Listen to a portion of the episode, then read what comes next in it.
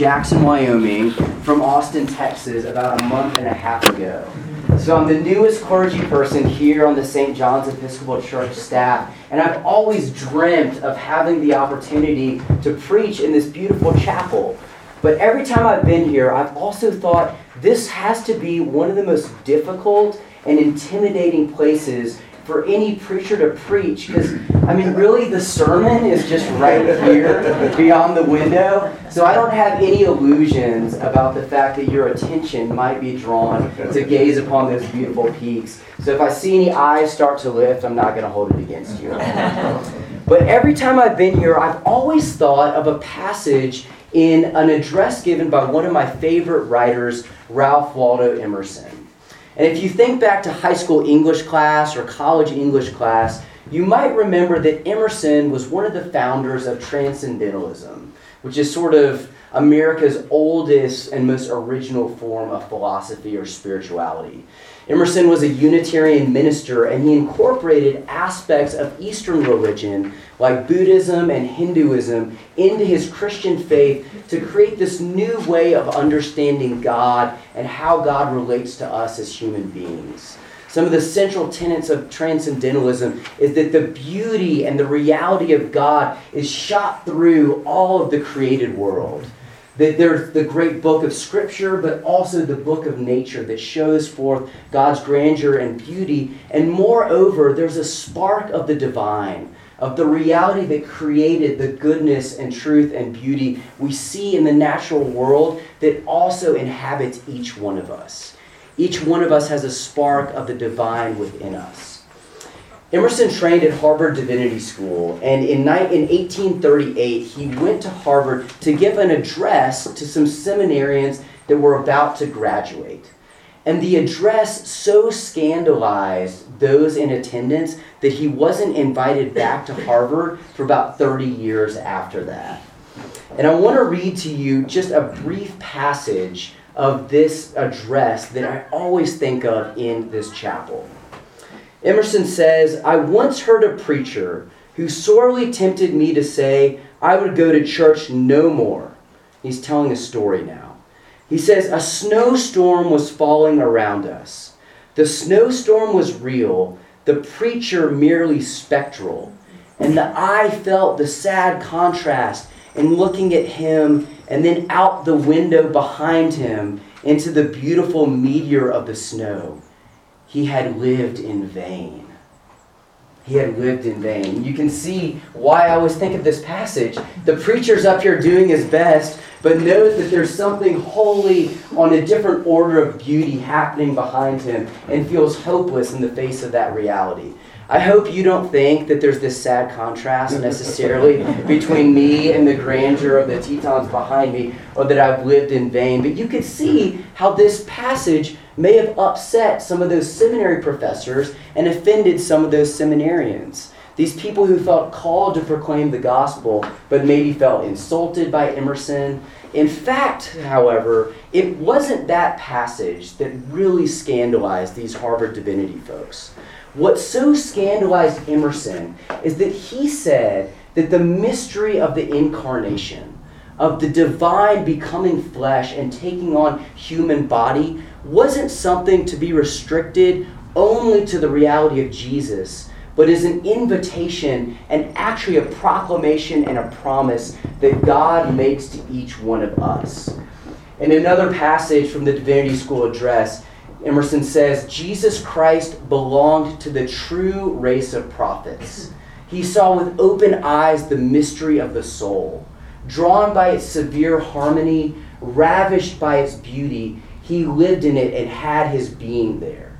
He says Jesus Christ alone in history was true to what is within you and me. In this jubilee of divine emotion, Jesus said, Would you see God? See me or rather seest thee when thou seest as I now see.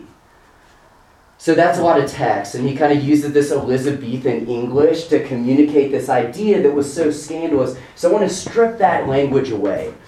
What Emerson was saying is that Jesus Christ realized about himself a crucial truth that can extend to every one of us.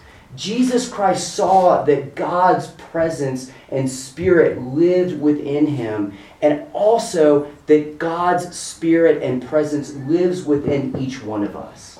And it's our job to realize that fact and to fan that reality into flame so that we can burn more brightly as conduits of God's grace and love and beauty. And in fact, if we look at Luke's gospel for today, Luke's Jesus says something very similar. So in this passage, Jesus has been moving through the world with his disciples, his students. And these disciples have seen Jesus accomplishing all sorts of mighty acts, comforting the discouraged, healing the sick, spending time with the most marginalized in his society. And they also know that prayer is part of Jesus' daily practice.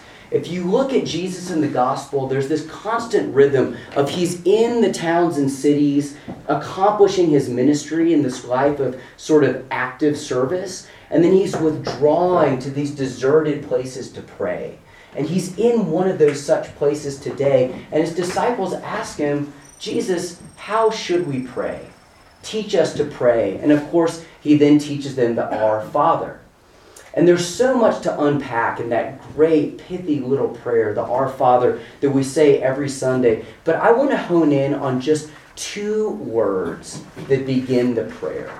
Those two words, Our Father. As much as some of us would like to think that Jesus spoke in beautiful Elizabethan English, he did not. So, Our Father who art in heaven is never something Jesus said, but he spoke Aramaic. And the word used for father in this prayer is Abba.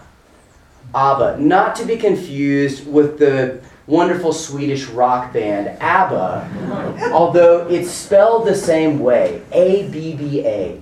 And father is actually a little bit of a weak translation of that Aramaic word. It really connotes something of much more um, depth of feeling and relational intimacy. Crying out Abba is like crying out dad or daddy. Imagine a child in the need of the comfort of a parent. And if you have any negative sort of associations or connotations with a fatherly figure, if you think that praying Our Father feels a little patriarchal, just replace that with mom or mommy. And when Jesus, when Jesus teaches his disciples this prayer, he's saying that all of us should feel empowered to stand with him as siblings and address God with the confidence and the intimacy that this God of unconditional love hears our prayers and relates to us like a beloved child. And this would have been so scandalous in Jesus' day. The temple cult the temple system that Jesus, in so many ways, is critiquing in his active ministry, tried to keep God at a distance from the people. Only by paying certain sacrifices were individuals able to gain access to God or through practicing different good works. And Jesus is saying, no, God's love and presence and reality is open to each and every one of you here and now and is nearer than you ever could imagine.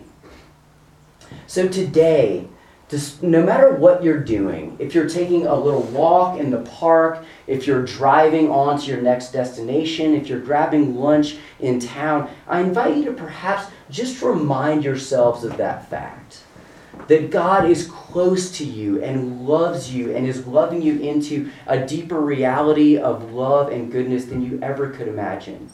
And that's such a it's, it's, such a, it's such a revolutionary marriage uh, message and one that I don't feel like I heard that much in churches growing up. I was also always taught that God was at some sort of a distance and I had to do more, earn more, be more to in some way bridge that gap. That here I was morassed in sin and helpless on my own and needed God to somehow, through some sort of act of sacrifice or punishment, to bridge that gap for me.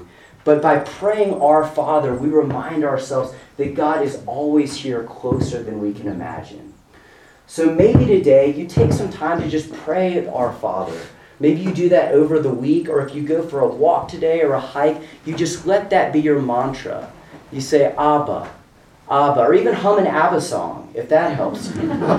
or just say, Our Father who art in heaven, hallowed be your name. And remind yourself that the God that created these beautiful mountains and breathed them into being, breathed and created you into being too, and is drawing you deeper into this reality of love and truth and beauty so that we can be agents of God's grace and truth and wonder throughout the world. Amen. Amen.